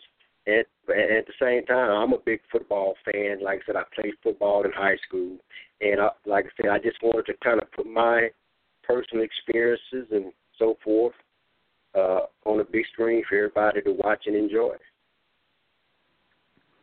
So, what is the movie itself then? What is the plot of it? Okay, the movie uh, centers around a young boy who's um, who loves Earl Campbell. Earl Campbell is is his favorite football player in his seventies, and the movie ends in 1990. And uh, at a young uh, uh, the uh, young boy, his his his mom is, a widow. She she struggles financially uh, to keep food on her table, shelter over him and his sister's head, and he sees this. You know, he's you know he's very uh, smart about what's happening about his surroundings, and he promised her at a young age uh, that if he uh, makes it to the pros, he's going to build her a big fine home just as uh, Earl Campbell did for his mom. And so uh, he gets to high school. He breaks local and national rushing records. He gets a full ride to college. Uh, in college, he uh, meets his first love. Uh, he falls in love, and uh, uh, he uh, uh, breaks. Uh, well, well, no, no, no, no, no, no, no. Uh, his first uh, year in college. He doesn't play a lot, but they do make it to the uh, the uh, championship game. But before that, he suffers a great tragedy in the movie, and this great tragedy tests his will and resolve as to whether he's going to keep his promise to uh, go to pros. And so the uh, championship game comes around. The uh, starting running back goes down, which is played by myself, and the team looks to him uh, to uh, pull out the win with the weight of the world on his shoulders. Wow, sounds fascinating. You you are right. We got so many movies coming out that are absolute crap. You know, rampant sex, foul language left and right, and it's very difficult to bring a youngster to these these uh, to the theater. You know, you even when you turn your TV on, it's now there. Netflix. Oh my goodness, I will not not put that channel on. HBO, I do not have it on my directory. A lot of these channels I do not subscribe to because of the crap that's being put out there, and it, it's really heartwarming to see someone like you that wants to help promote good moral values. Our youth are are growing up too fast. The childhood we used to have, where you could go running in the woods, go outside and play, you know, instead everyone's involved in their smart devices. They're sexting each other at the age of, you know, 10, 11, 12, 13. It, it's right. our children are growing up too fast in an immoral world. Right, right. Yeah, they're not getting a chance to uh enjoy their innocence. I mean, as soon as they're, you know, going out, come out, coming out the womb, they are they, they they're already being bombarded with sex this and sex that, homo this, homo that. And it's just crazy and it's it's it's it's, it's very sad these uh young people are having to go through uh as opposed to uh what my generation and your generation went through when uh back then it you know it was more of a time of innocence. But when you look at shows like Diff'rent Strokes uh the A team and uh BJ and the Bear you know those kind of shows that uh were innocent uh and and and some of those shows like the Dukes of Hazzard had testosterone uh, built into them that taught you how to how to be a man, how to work with your hand, how to put things together, how to build things. But those shows are a thing in the past. Bonanza, you know, though I mean, uh, unfortunately, today's generation, uh, unless they go to YouTube and then watch it, uh, they're not going to get it from the TV set because Hollywood doesn't care about peddling uh, good things uh, to kids uh, like that. They want to peddle uh, wicked and, and harmful things that when when a child is young and, and developing and in that stage of confusement, it seems like they want to, uh, you know, just you know, they want to confusion and and and and influence them to be an immoral person versus being a, a moral person. Yeah, someone posted a question up in the chat room, and I would, would like to have her call in because I looked at what she posted on the movie, and I can't tell if it's a good movie or a bad movie. So, Cal, please call in and you can ask uh, Brother Ed about it directly. Um, yeah, because I, I I don't know. She's asking you about a movie that's coming out in October called The Hate You Give, and the description I saw just basically said that this young girl sees her friend killed by a, at the hands of police, facing pressures from all sides of the community. She must find her voice and stand up for right. And the name of the movie is The Hate You Give. So I don't know if it's a, a movie of healing or a movie of hate. Um, Mm. so Kelly, yeah, call in so we can know a little bit more about that. But we do. We have these things where, um, at the hands of the community, you have a record number of people being killed in Chicago, and it's Right. black on black crime.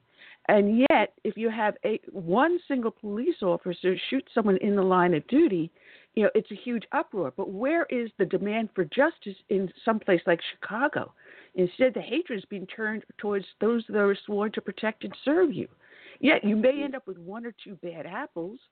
You know, it, it, it's a huge nation. Of course, you're going to have one or two bad, but that doesn't mean it represents everyone else that is out there wearing the uniform. Well, you have to understand that uh, these uh, activists, liberal activists, progressive activists, they have an agenda. Their agenda is not the black community. They they, they could care less how many uh, young black men get killed in Chicago. Uh, you know, uh, uh, all they care about is uh, uh, good, Republican bad, Republican racist, Demo, you know, you know, Democrats, the salt of the earth, and so uh, it's it's really sad in a way where, you know, like I said, they pretend to be the defenders of uh, the black community, if you will, but they're really not. You know, a lot of these groups they get money uh, funneled to them, uh, you know, by way of different sources, government, what have you. Uh, so, at the end of the day, like the Bible teaches us, the love of money is the root of all evil. And so, uh, a lot of these groups are, uh, are motivated by money. They, you know, they could care less how how many black people get killed in Chicago or or anywhere else. Well, we've got a fellow radio host, uh, Cal Fritzy. She's from Canada. So, Cal, go ahead because I, I know nothing about this movie. So, go ahead and ask your question. Oh, oh, first of all, thank you for taking my call. Oh, uh, Brother Ed, it is an honor and a pleasure to speak with you. Thank you, sir, for uh, taking time out of your day to uh, speak with me. Yeah, I posted in the chat room. Um, there is a movie uh, that has been recently uh, released. It's called The Hate You Give. And the uh, premise is that there is um, a young lady. Her name is Starr, and she witnesses a fatal shooting of one of her uh, childhood friends uh, named uh, Kelly. Uh, they're in their teens at this point. At the hands of a police officer. I watched the trailer, and I was uh, very, very disturbed by it. Um, this guy uh, uh, who was pulled over he was taunting the police by reaching into his car. He what he was doing was pulling out a comb to comb his hair. Just just taunting the, the uh, police, but the job of a police officer is so very very difficult in the first place that when you have somebody uh, pulled over and you are reaching back into your vehicle, that police officer has no idea what you're up to and they have to use a threat of force.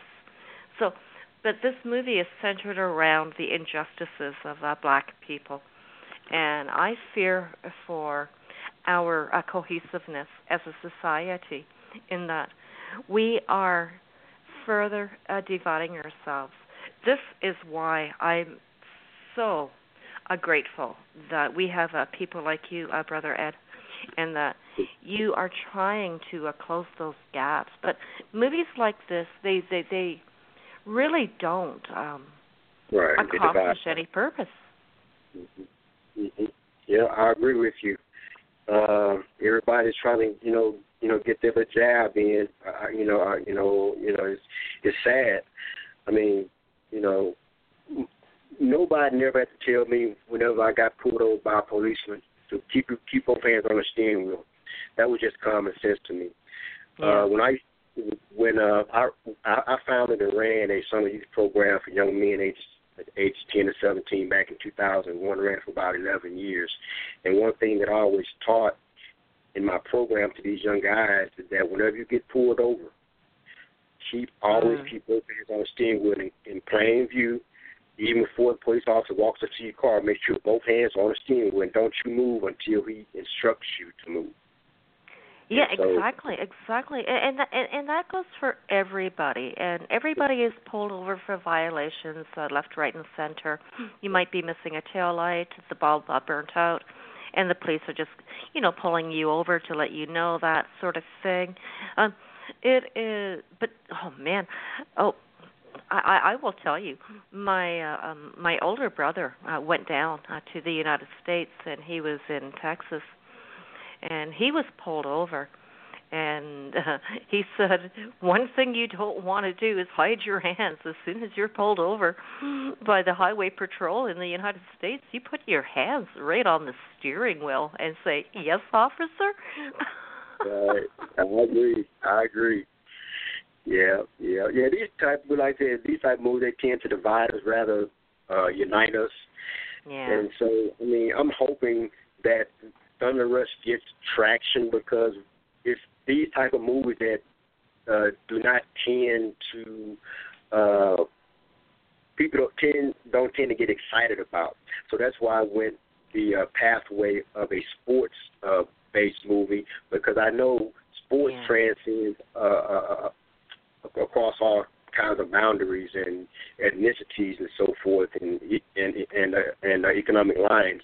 And so if if I can use football as a tool to Mhm. uh, to, to to to some way uh, bring people together, cause people to think of, about uh, where we are as a culture and uh, how we should treat each other and love one another, and be grateful to the uh, Most High uh, God.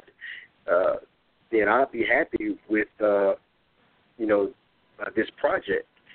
But uh, I understand I'm fighting an, an uphill battle against Hollywood and yeah uh, against what their against what their agenda is. So I'm going to have to be uh, as a uh, writer and producer. I'm going to have to be as creative as I can within the boundaries to get this movie the attention that it deserves. And so I think thus far with, with, with the way the script was written, the the quality of acting and the actors, I think we got a pretty good shot. I think Yeah, no. that this is a wonderful, great endeavor. And oh, Annie, thank you so much for bringing me on the air to speak with this fine gentleman. I really appreciate it, Annie. Well, Kel, you stay on the line here because you ignored my uh, Skype messages. Because uh, when I oh, wait a minute. Curtis oh, was getting oh, oh, hang on. okay, I'll, I'll, I'll, I'll hang on. We'll get, we'll sort uh, through that. okay, great. Oh man, uh, brother Ed, you when Kel and I get together, oh boy, are you in trouble? That's for sure. Oh, we never shut up, the two of us. Yes, ma'am. No, when do you expect to have this released? Because you said you've got another three uh, uh, three more weeks of filming to wind up. So how long is it going to take you to do all the editing and put it into full production? Well, I'm glad you asked that question, Miss Annie. Our goal was to have this movie completed, uh, have the filming completed by June. Uh, we ran into some financial difficulties, so that put us behind. So we're actually almost two months behind on getting the movie out. So uh, we want to get the movie finished within the next three weeks, and uh, like I said, from there we're going to start doing the music, and hopefully we can have everything completed uh, within uh, the next two months, and start getting into the film festival because I know the film festival is already are already accepting early uh, film submissions. So that's the very first step in you know in in, in in my opinion, based on my experience with my first film, getting your movie uh, out there and exposed is by way of the film festivals. Well, matter of fact, your last movie, Joined at the Heart, did win an award. Tell us about that, because that was the picture that I'm using on the video on the uh, on the radio show, the podcast here.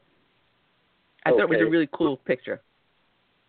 Well, thank you. Uh, yeah, the, the the the lady in the picture, she plays my uh, ex-wife in the movie, and she, she did a great job in acting. Uh, Cynthia Ellis.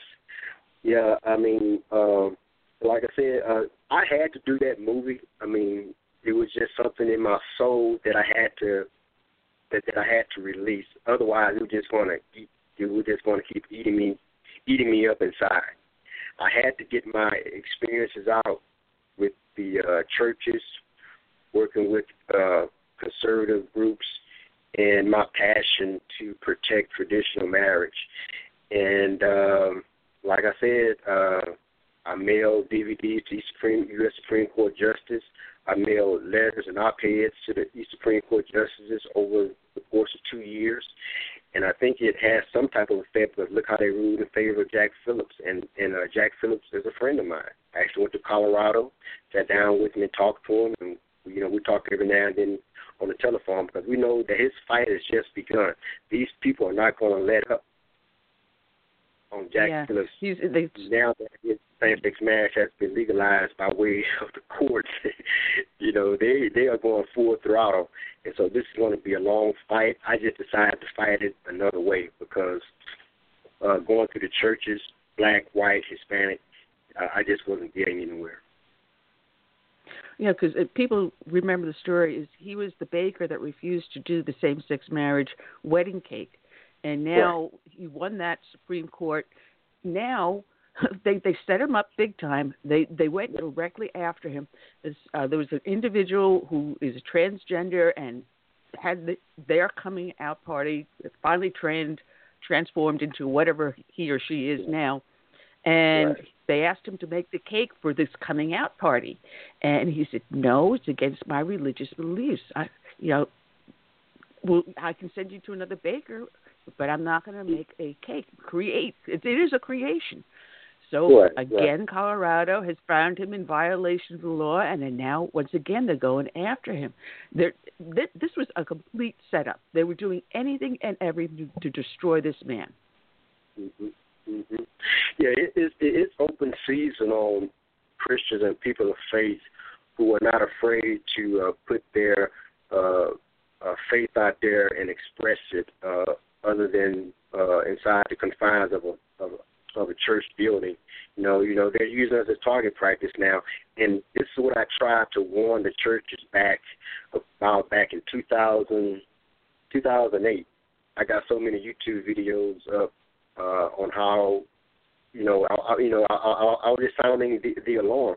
I, you know, I predicted this was going to happen, and nobody listened to me. And I'm serious. And and, and uh, like I said, I just had to find another avenue to get my message of love out, you know, you, know, to the masses. And so uh, it, it's sad how our culture has turned on uh, people, you know, who are trying to live righteous lives, people who are trying to live the life in such a way where God will be pleased with them. And you know, it, you know, these people are delusional, they're confused, they're hateful, they're mean spirited, uh, and so uh, you know, what can you do? I mean, uh, I, I, know Brother Jack is a strong brother, but you know, uh, at some point, you know, you know, he, you know, you know, he's going to need some type of help. You know, somebody to put you know, their arms around him because there's only so much one man can take. And I promised Jack a while back that I was going to do all I can to defend him and and and defend traditional marriage and the principles that God has set forth uh, in this world. You know, well, Ed, if you want, give him my contact information. Have him contact me. We'll get him on the show here. And we'll spread that word. We'll spread that message out here. Because right now, my church is in its very fight for its life. You know, here in the state of South Carolina, we had at one point back in the 1960s joined up with the Episcopal Church, and so that oh. was one organization represented all the Anglican and Episcopal churches here in, the, in South Carolina. And right. somewhere along the way, the church has gone left, where we have mm. stayed steadily in the same path, biblically in the same path that, to the right. And right. now they want us to have uh, same-sex uh, marriage. They want uh, gay bishops, gay uh, members of the clergy, and right. trying to force that onto us uh, against all of our biblical beliefs. And so now right. it makes the Supreme Court said no, we're not going to hear it, so it's come back down to the state of South Carolina. So we don't know week to week whether or not we're going to have a physical church to worship in. So from week right. to week, we're, we're just waiting for the shoe to drop. But because we're standing by our biblical principles, 20 churches are in jeopardy of being destroyed within the state because of the left. And this is what you're fighting. This is what your movements right. are about. And it's not the love that that's being spread. Matter of fact, the bishop that's heading this fight said physically, our church built in 1712, they would rather see it become a mosque rather than to be turned over into our hands. And right. this happened in another state. And the church said, well, listen, now you've got the property. Why don't you just turn around and then sell it to us? And they said, no, we're not going to sell it to you. At a bargain basement price, they sold it to a mosque. They turned right. that conservative uh, Anglican church into a mosque. Right. And this is what we're fighting. Right, right, right. I understand. I'm very familiar with the uh, Episcopalian uh, churches and you know their association with the uh, same-sex marriage agenda. Believe me, I, I really am. So uh, my heart goes out to you and your congregation, and uh, I pray that y'all stay strong and, and stand firm in the Word, uh, because the Bible does teach us that all who live godly will suffer persecution. And so God is not asleep; He's still on, on the throne ruling, and He sees all, and and, and uh, He knows all. And so we cannot uh, grow weary in uh, our way of doing, because we know uh, in the end God has the final word.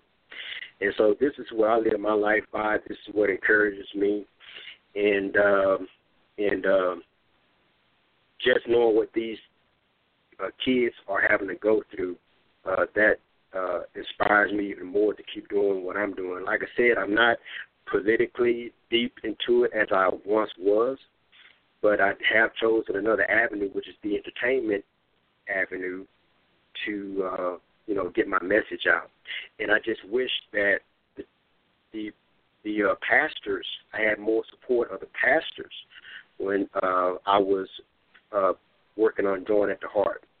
And uh, that was a big surprise to me, being in the church all my life and being taught how to stand up for right, you know, in the face of wrong beckoning, fighting for righteousness in the face of wickedness. And when I started this movement of churches across the country, over I, I personally contacted over a thousand churches by telephone, um, uh, putting together this Agenda 16 movement. Uh, barely a response from any of these pastors, and that really hurt me. And so I just wish that there was something that I could do or say that would help wake these pastors up and get them to understand what's really going on and, and so forth. And so that's why one reason I came out with the DVD, and hopefully uh, people will go to the website and uh, read about the movie Join at the Heart and buy it. You know, because you know if we're gonna make a difference, we got to do like the liberals and the progressives do, and the Democrats do. We got to stick together. They stick together. You know. Yeah, you Like- also you also have on Yeah. that website. You also have music, and I was listening to the sample yeah. music. I love it. So you know, Yeah, somehow or other, you're gonna have to get me an autographed CD because I did want to play some of the music on here on the show. When you come back, we'll, we will do some of the music. Uh, but for you, what, the big thing for you right now is funding. Uh, you stopped using these crowdfunding sources online, so you're telling Right. people to go directly to your website, uh, thunderrushmovie.com, and send a check. You know, because Right, these, right. these funding websites they take a piece, they take a huge chunk. So if you're Right. if someone said you even as much little as ten dollars, they take a piece out of that. But if they send a check, you get one hundred percent for your movie. Right, right. Yes, ma'am. Uh, I agree with you uh, wholeheartedly on that. And you know what? The old-fashioned way is still, the, you know, the, the good way to get things done. You know, put it in the mail and and and and, and, and send it off. Uh, I mean, it takes money to put a good quality film together. I'm not out here with uh, a cell phone shooting a movie. I have equipment. I got boom mics. I've got uh, audio recorders. I got everything it takes to make a good quality uh, production. And then you have to pay your actors. Uh, you have to pay for locations. Uh, a lot of things come into play. And so uh, if there are people out there who are are if there are fans out there of the movie who want to see uh, more movies like this uh, be produced, uh, uh, please I invite you to uh, take out your handbook, pocketbook, write out a check to uh, Texas Entertainment Network. The uh, the uh, address is on the website. Mail it out to us because you know this is my ministry. I believe. Uh, I don't know what what's going to happen after this movie comes out and uh, it's not received. I, I might uh, go back to driving trucks. But you know what, Miss Annie? At least I can say that I gave it my all. I did uh, what I was passionate about doing. I, I, I laid everything on the line. Uh, you know, depleted my savings. Uh, you know, for the cause of Christ. And uh, it may not be the result I wanted, but I know, uh, uh, you know, my work speaks for itself in, in terms of what God uh, uh, wanted me to do as His servant, you know, as His manservant. Uh, but on the other hand, we do want this movie to be successful, and so uh, we want to get it out and finished on time. Other, and because if we don't, then we're, we're going to have to wait another year to uh, get the movie submitted. And based on my experience with the first movie project, that's uh, that you know that's not a good deal, especially when you're independent and you don't have the uh, you know the uh, help of the big boys in Hollywood to uh, you know you know to prop you up. So be, being an independent filmmaker is, is tough, and especially doing what I'm doing. So I'm asking people of faith, fans of uh, uh, sports, football, uh, you know, uh, lovers of the word to uh, get on board with the Thunder Rush movie project and uh, help uh, fund uh, the latter part of, of this movie so that we can get it out on time.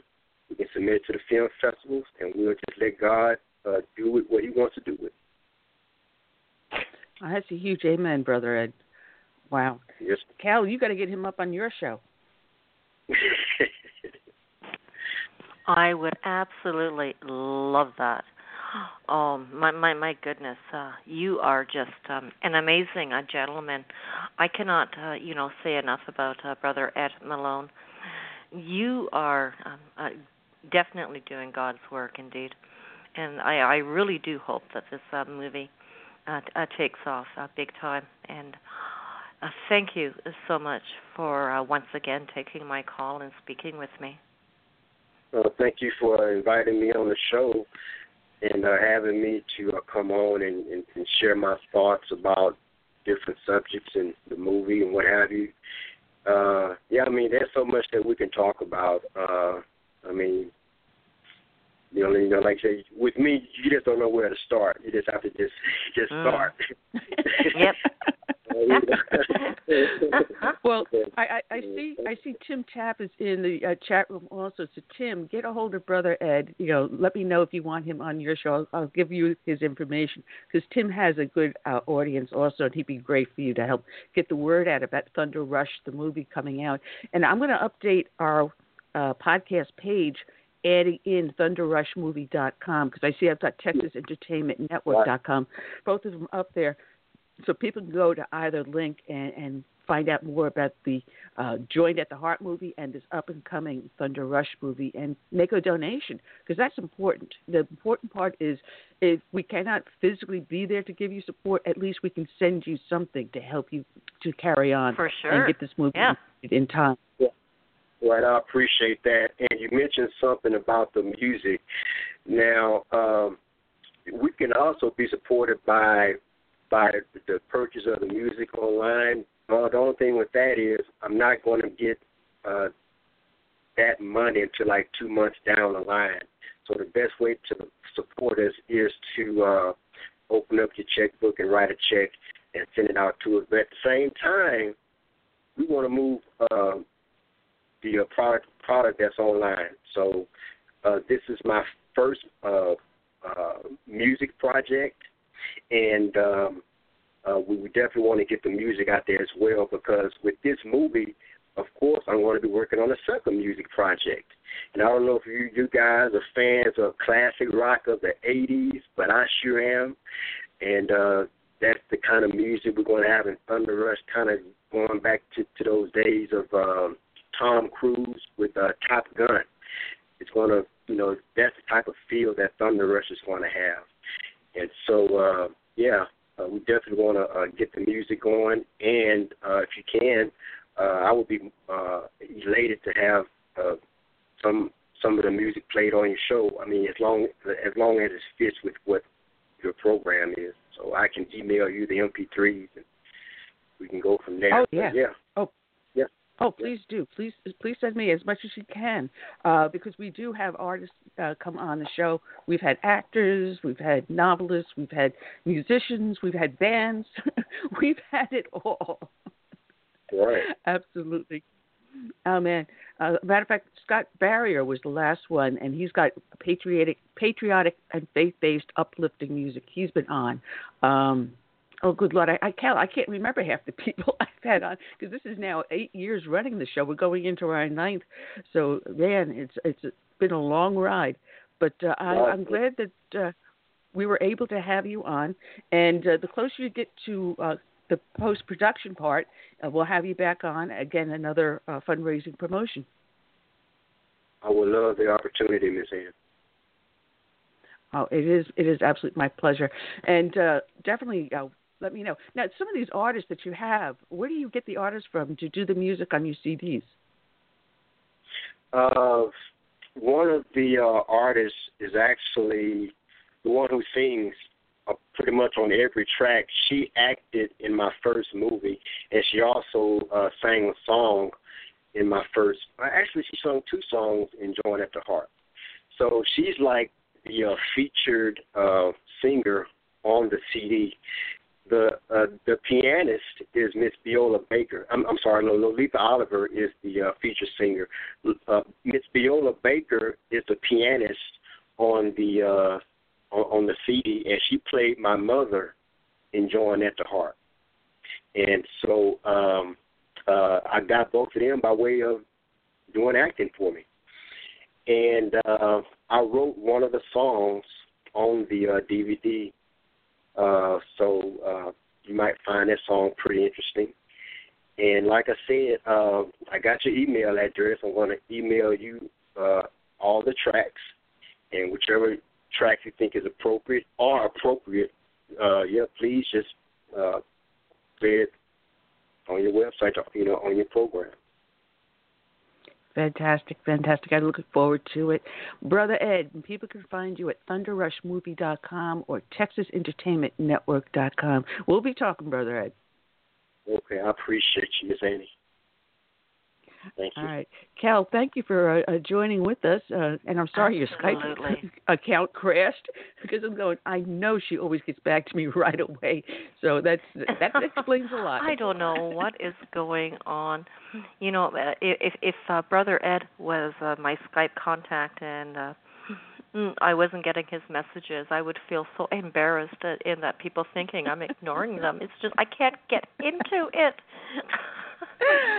oh man! All right. Well, we're going to be back here, Cal, and hopefully Curtis will be with us. He had some minor surgery, minor procedure, and I'll call his wife a little later on. I don't want to disturb him because you know how you get all those drugs in you, and all you want to do is just sleep. Um, oh, we'll he, he starts to sound like Tuesday. me.